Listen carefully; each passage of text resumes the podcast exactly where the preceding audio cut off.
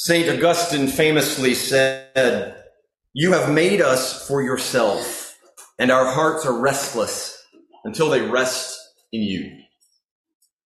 If you're anything like me, you've experienced seasons of life where you didn't feel particularly close to God.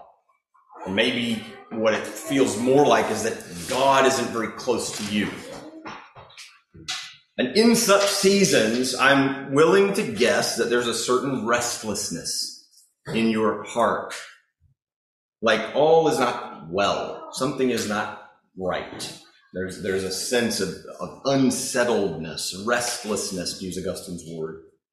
And it's only when that dry season ends, when, when the sunshine of God's love and the rain of God's word cause new life to begin to sprout again in your spirit, that your heart can begin to find that rest. If you've experienced such a spiritual drought, if you're in one of those right now, I believe the message of the Old Testament book of Zechariah may prove good medicine for your heart. Zechariah is one of the, uh, the, the oft forgotten minor prophets. These are the, the Old Testament books at the back, you know, where, where you flip through really fast when you're trying to find the Gospels. You know, when someone says, turn to John, you're like, oh, who are all these random names? You know, uh, they all have, most of them have uh, these great names that probably none of us are pronouncing properly. They're called minor prophets, not because they're insignificant, uh, but simply because their books are generally shorter. That's really all it means. So when we talk about the major prophets, and you could name some of those guys, Isaiah and Ezekiel and Jeremiah. When we talk about the major prophets, we're talking about the prophets of Israel that wrote long books. And when we talk about minor prophets, we're talking about prophets of Israel who wrote short books, comparatively uh, short books. And uh, so we, we often skip over these minor prophets. If you're looking for uh, the book of Zechariah, uh, if you have one of those black uh, ESV Bibles that are on the chairs beside you, it's on page 745. So I can help you with that. It's on page 34 in the scripture journal you have, because you might notice that the scripture journal actually contains four books. Zephaniah, Haggai, Zechariah, Malachi, which is a fun little rhyme. That's how I memorized the, I mean, it's, that, it's natural, a mnemonic device there to memorize the last four books of the Old Testament. Zephaniah, Haggai, Zechariah, Malachi, right? Uh, there was a song that I learned. Uh, at any rate, so it's page 34 in the scripture journal. That's the book we look. Don't, don't get confused or take notes on Zephaniah. You'll be like, what are we doing? It looks similar, but it's not the same. All right. Um, so we will look, if you don't have one of those black Bibles, you may just have to look at the table of contents in your copy of the scriptures and, and find where it is in, in that way. Toward the back of the Old Testament. We're going to look today at the first six verses of uh, chapter one of Zechariah. And then we're going to speed up considerably and start taking larger chunks of text at a time uh, each week. I'm aiming for 10 to 12 weeks in, uh, in this book. Uh, so it won't all be six verses at a time. Among the minor prophets, by the way, Zechariah is the longest. It's the, the lengthiest of the, of the minor prophets. And it is the minor prophet. In fact, it is the prophet outside of Isaiah who is quoted or alluded to most frequently in the New Testament. So there's a lot of Zechariah images and language that, that come up over and over again in the New Testament, and especially in the book of Revelation, which we just spent most of a year in. So you'll probably find some similarities between this book and that one.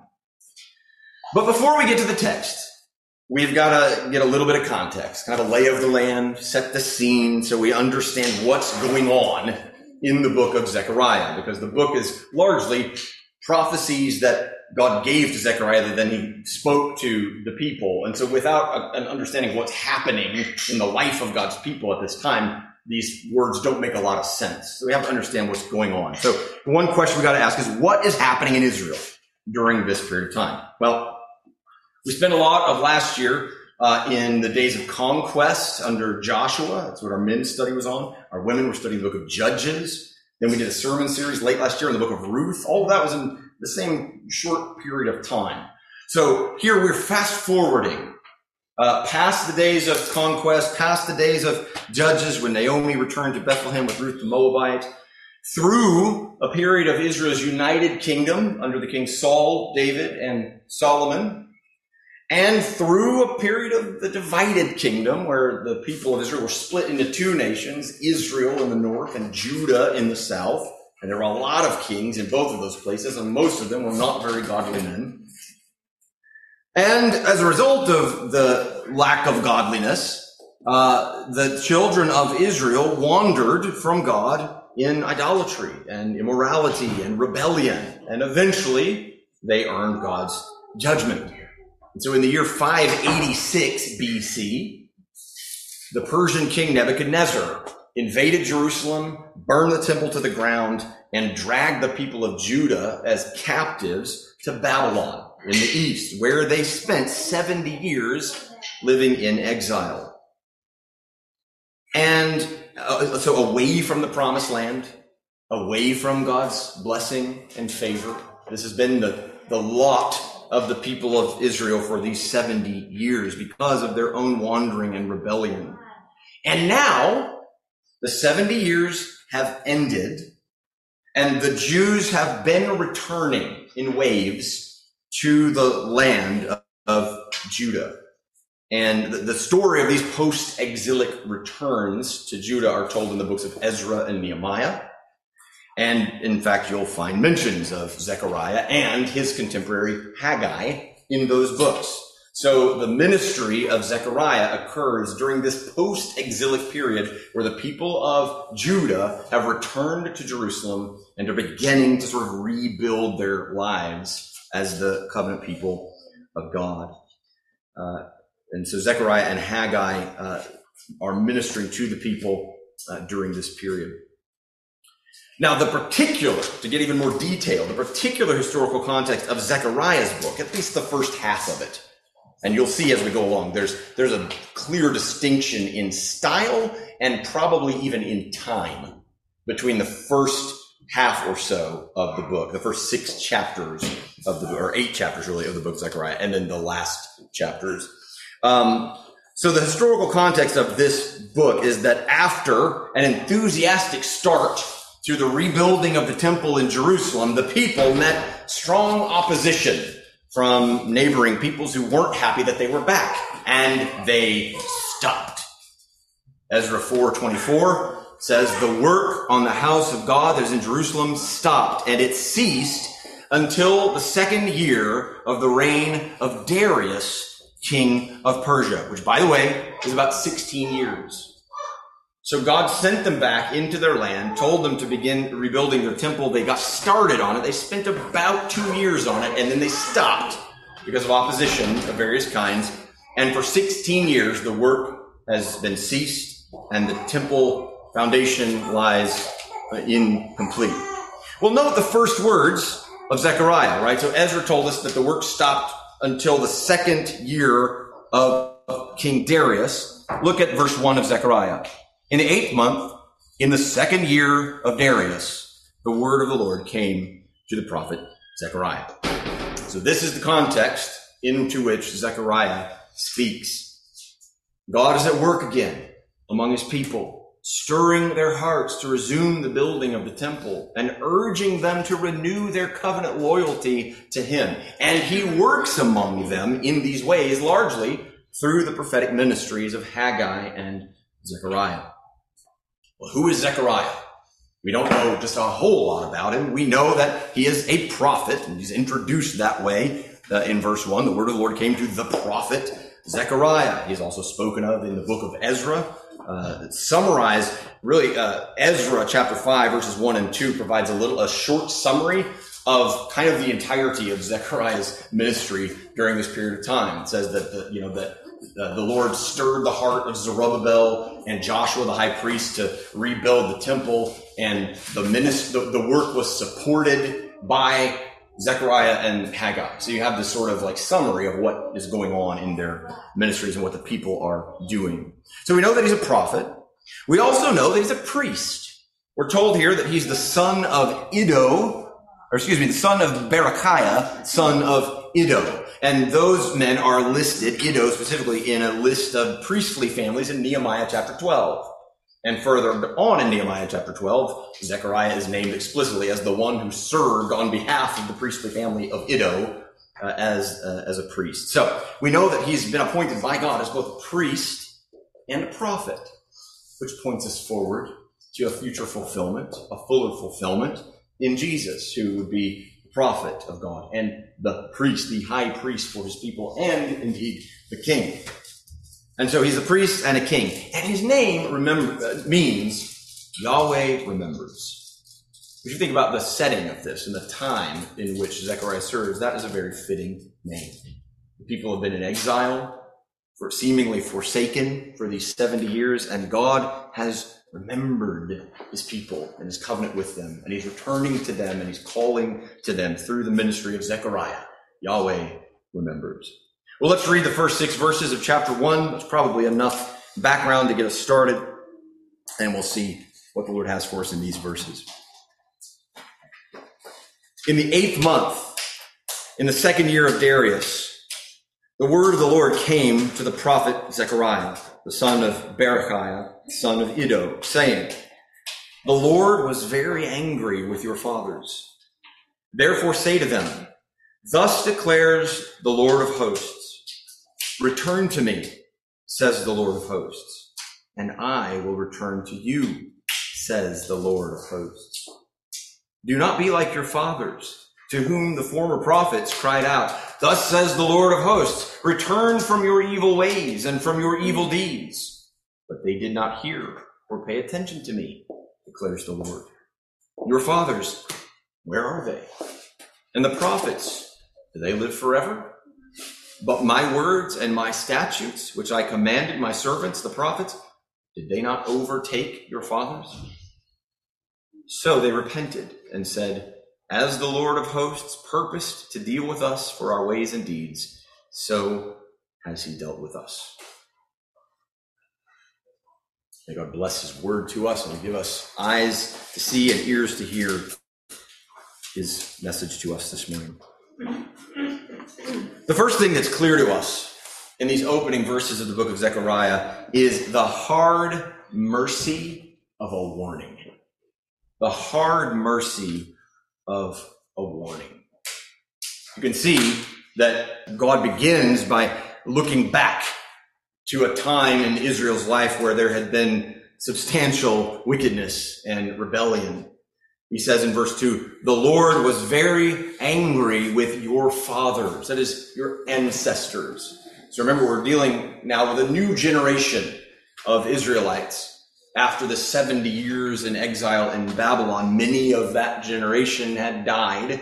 And so now it's sort of a new generation returning to the land of Judah. And so he has Zechariah say to the people, so to his contemporaries, right? the Lord was very angry with your fathers.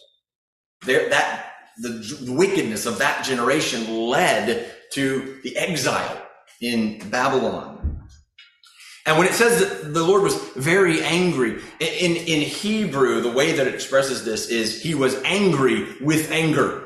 Because Hebrew doesn't have a way to sort of emphasize a word by adding an adjective like we do in English. We say, I was angry. I wasn't just angry. I was really angry. I was very angry. Hebrew says, I was angry. I was angry with anger. Like it's an intense anger. It's an intense, strong wrath that Yahweh feels, felt toward the sin and rebellion of this generation's ancestors. And so he reminds them, Yahweh was very angry with your fathers because of their sin, because of their disobedience, because they had dishonored him and abandoned the covenant.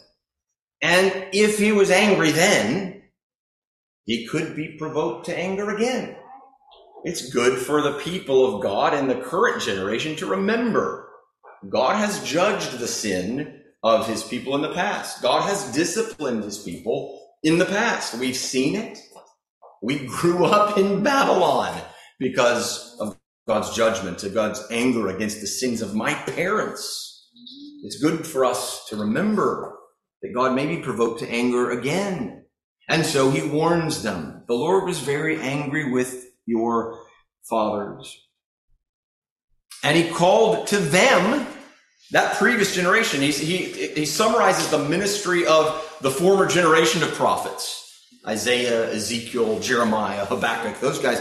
He summarizes the message of, uh, of those prophets by saying, They said to your ancestors over and over, Return from your evil ways and from your evil deeds.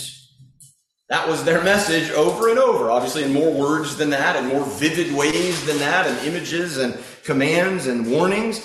But over and over, the prophets had warned the people, return from your evil ways, repent of your wickedness, your evil deeds. It's interesting here that it says, return from your evil ways and from your evil deeds. Those seem to mean different things. Old Testament scholar Walter Kaiser explains that this, the distinction between these things is that evil ways would be something like a mindset, an, an inward inclination towards sin and wickedness. And evil deeds then would be that mindset activated, right, by actual choices and actions carrying out evil. And so he calls the people not just to stop doing evil things, but even to turn away from their evil inclinations. Turn your hearts away from sin and wickedness and back toward the Lord. And so the call here is this, this turning around, both from the inclination toward evil and from evil actions. Now, unfortunately, as Zechariah's audience knew all too well, that generation of Israelites had not heeded these warnings. Yahweh says that to Zechariah. He says, but they did not hear or pay attention to me, declares the Lord. That doesn't mean they literally didn't hear, like, oh, I didn't know anyone was talking to me. They chose not to listen. They did not pay attention to me, declares the Lord. And so, the very next thing he says in verse 6 is, my words and my statutes, which I commanded my servants the prophets, did they not overtake your fathers? That's an interesting way to say this. The phrase overtake there means something like catch up. So if you're running away from God in disobedience, his warnings will eventually catch up to you. What he says, he will do even concerning discipline and judgment upon our foolish rebellion. And we see that time and time again in the scriptures. And I would guess that most of you, like me, have seen it in your own lives. When we are inclined to turn away from God and to run from Him, and we're making choices that we know are wrong, it catches up. His judgment finds us. Discipline finds a way. And it seems that the people finally recognize this. And there, there is some ambiguity and disagreement as to whether the people repenting in verse 6 were the previous generation. Grammatically, in the ESV, that's what it looks like. And in fact, in the, in the Hebrew, it seems most naturally as well, because it says they repented and there's not a new subject for that they to refer to. So grammatically, it seems that he's saying they, that is your fathers, finally repented and said, the Lord of hosts has, as the Lord has purposed to deal with us, so has he dealt with us. But it makes a bit more sense to think that this is the current generation, the, the, the audience to whom Zechariah is preaching, who hear this reminder of God's judgment on their, their father's generation, and who then recognize all that God has done in that exile was right. He was just carrying out what he told us that he would do. One way or the other, there is a there is a recognition here, a hopeful turning of heart that the people of Israel begin to recognize God has only done what he told us he would do. He was true to his word, even his word of warning and of coming judgment. Listen, a warning from God is an act of divine mercy. He does not owe us a warning. He does not owe us time to repent. He does not owe us our next breath. But he warns sinners and he warns his own wandering people because of his mercy. So words, messages like this that warn of judgment to come, we should not see these as harsh, as unloving, as uncaring. How could God be so hardened toward his people that he would warn them in these stern ways? This is kindness of God to warn his people. When we lived in Houston, uh, there was a man who was a friend of mine, uh, a professing Christian, and actually a member of the church where I was on staff and our family attended. Uh, a, a, friend of mine who made a heart wrenching string of destructive decisions, uh, committing adultery, abandoning his wife and young children, moving in with another woman and her children, severing all ties to uh, former friends and pastors and church acquaintances. It was devastating to watch. Uh, and he was no longer physically around. Obviously, he had made himself scarce, and I couldn't get him on the phone. So uh, one day I wrote him an email urging him to come to his senses, to repent of his sins, to turn back toward his wife and children, and more importantly, to turn back toward God, whom he had abandoned in this string of selfish and destructive decisions. I, and I conveyed to him some of the strong warnings in the scriptures concerning the eternal destiny of those who continue in blatant rebellion and disregard warnings and pleas from fellow Christians. Jesus says if people, if, if a sinning uh, brother will not listen to the warnings of the church, regard him as a as an unbeliever, a tax collector, and a Gentile. These are strong warnings. And so I conveyed some of these things to him in this email, and I just urged him, repent, Turn, return to God. The gospel is so good and ridiculously glorious that even after this string of destructive decisions, if you will turn your heart back to Him in humble repentance, He will welcome you because repentance is always met with mercy. That's the gospel. And so, as best I could in this email, I, I laid all this out to him and, and urged him to repent and return. Probably not surprised to find he never replied to that email. But I did hear later from a mutual friend who had talked with him that he thought I was being mean to him. His reflection on that email was, why is Kyle being so mean? Well, that story unfolded tragically. Uh, my friend never returned to his family, never took responsibility for his actions, never, at least as far as I know or saw, never repented to the Lord for his blatant disobedience. And I trembled to consider the wrath that he's storing up for himself on the day of judgment. But a word of warning from the scriptures was regarded as meanness. You're just being mean. It need not be this way. Brothers and sisters, let us heed the warnings that God gives us. Let us believe God when He tells us that He will judge sin, that He will discipline His people. His correction will come into our lives when we neglect His word and live out of step with His ways. And so we praise God for the hard mercy of a warning. But at the same time, these verses lead us to rejoice in the gentle grace of a welcome. The gentle grace of a welcome.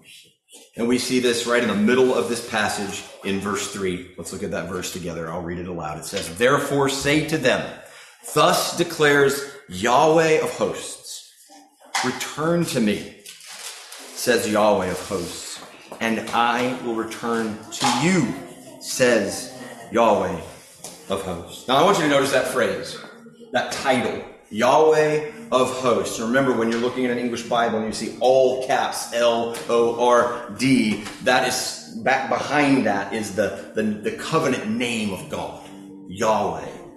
And so he's called Yahweh of hosts. And it's repeated 53 times in this book.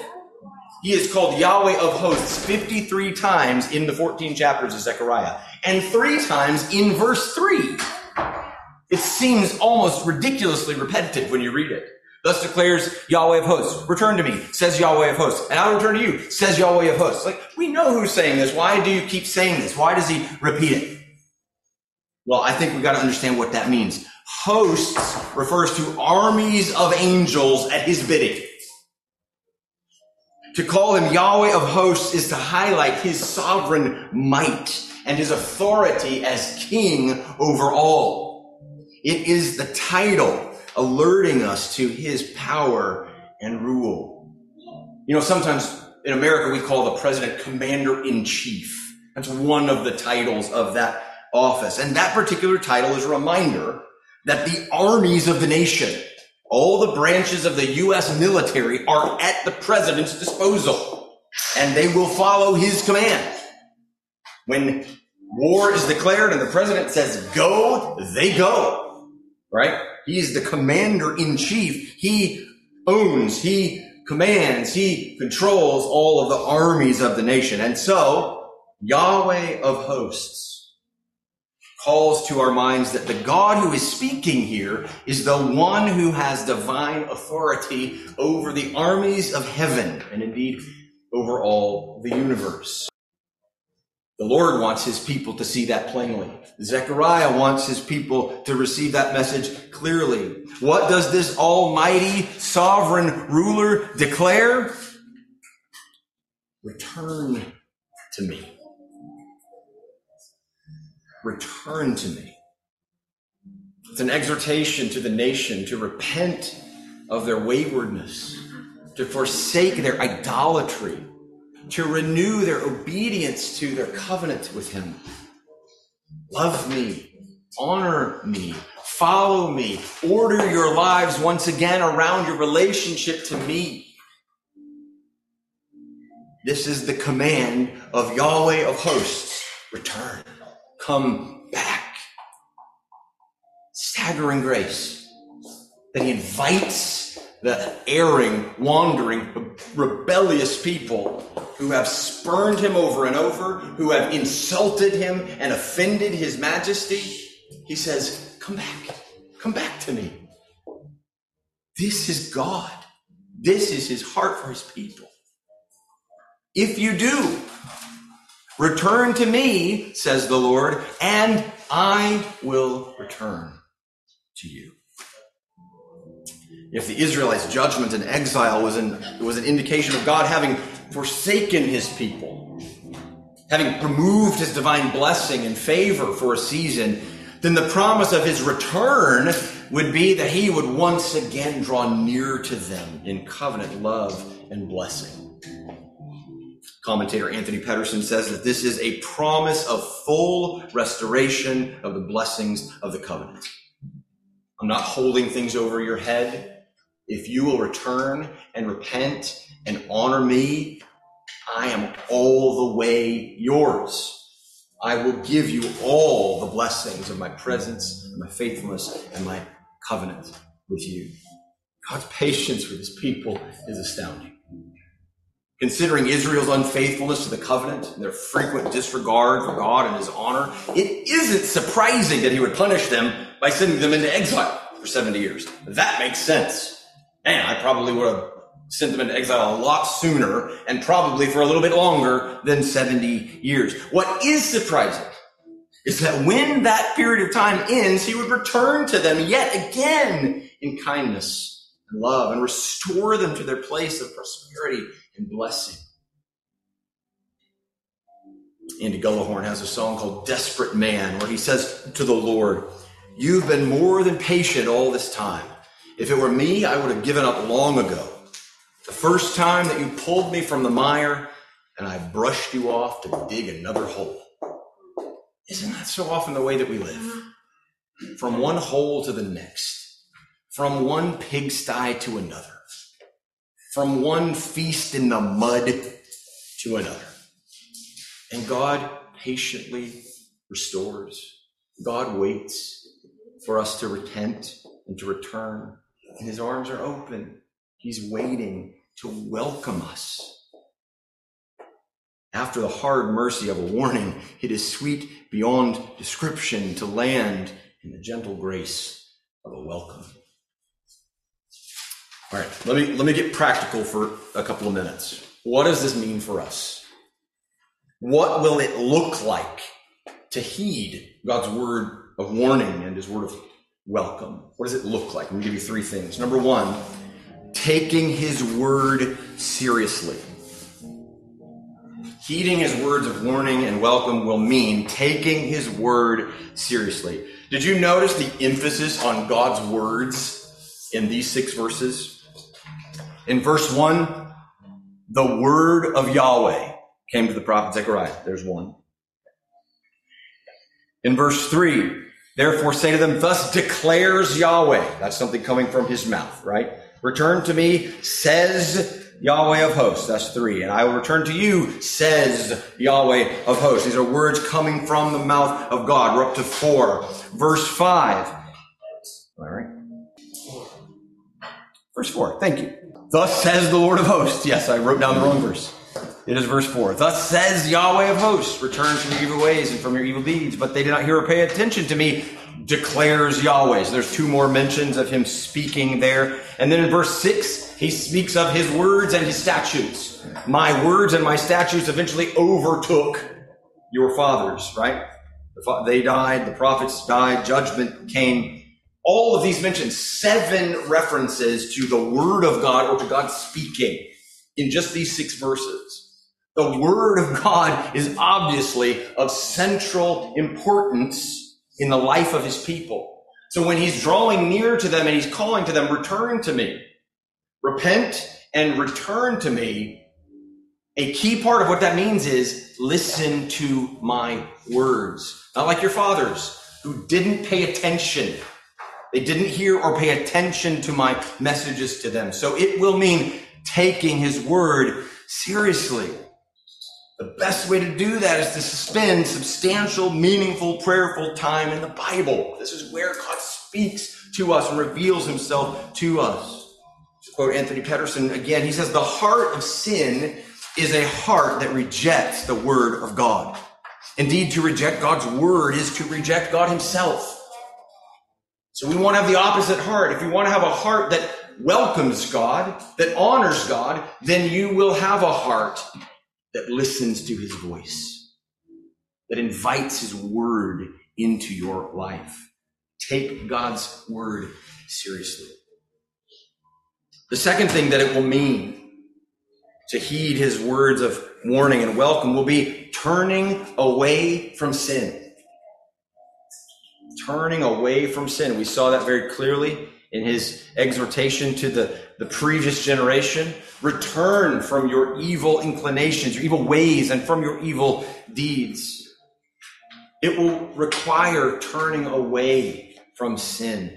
Get real with God about the sin in your life. Psalm 139 verses 23 and 24 says, Search me, O God, and know my heart. Try me and know my thoughts. See if there be any grievous way in me and lead me in the way everlasting. This is a posture of a heart that wants to honor God, but knows that we're going to mess it up. So this is a prayer that's like, there might be stuff wrong in my heart that I don't even know about.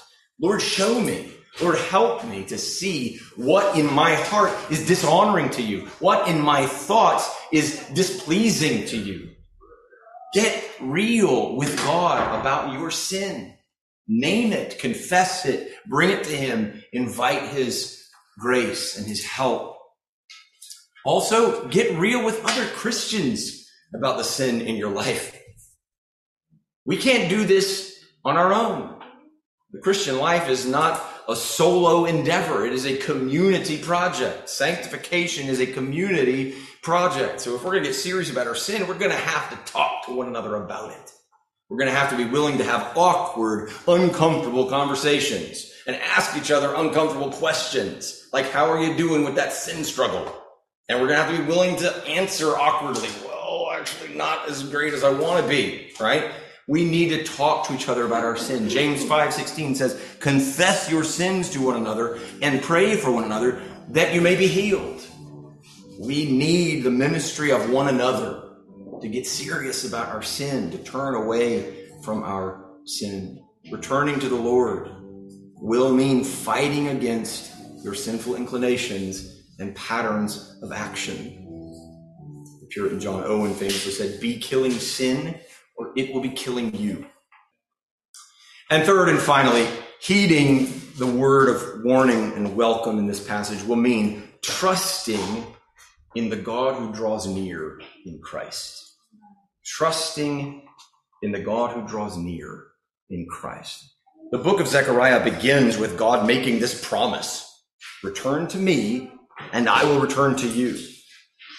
And it seems, depending on how you read the last part of verse 6, it seems that the, the people respond to that and they recognize the justice of God and the judgment that He's given, and their, their heart seems to be turned back toward Him. And then the rest of the book, um, through a series of vivid visions and images that God gives to Zechariah, fleshes out the Lord's intention to draw near to his people and to do good to them. In fact, I'd say that's the overarching message of the book of Zechariah that God wants his people to hear is God's heart is inclined to be near his people and to do them good. That is what we ought to gain as we read and consider this book together. God wants to draw near to us and to bless us with his presence and his favor and goodness. In the days of Zechariah, God would fulfill that promise by blessing the people once again in the land of Judah, by filling their temple with his presence yet again. But it would be fulfilled in an even fuller way some 500 years later, when in a stable in the Judean town of Bethlehem, God drew near to his people in the birth of Jesus Christ. The Son of God became incarnate and tabernacled among us, John 1.14 says. The very presence of God among his people. And in Christ, God still draws near today to anyone who turns to him in faith. James 4 8 says, Draw near to God, and he will draw near to you.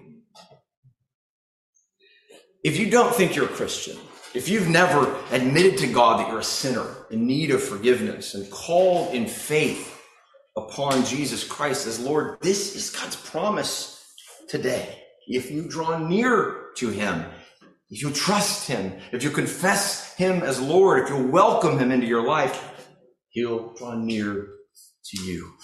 He'll give you a new heart, a new life, a new future. Trust in Christ. If you're a follower of Jesus, whether just for a short time or for many years, God's promise to you is the same. If you've wandered from Him, if you're distant from Him, hear His word to you this morning. Return to me and I will return to you. He's not hiding. He's not playing games. He is ready to return. Heed his warnings. Turn from your sin. Trust again in God's saving work on your behalf in the life, death, and resurrection of Jesus, and your heart will once again find the rest that's looking for. As the old hymn urges, come home. Come home. You who are weary, come home. Earnestly, tenderly, Jesus is calling, calling, O sinner, come home. Let's pray.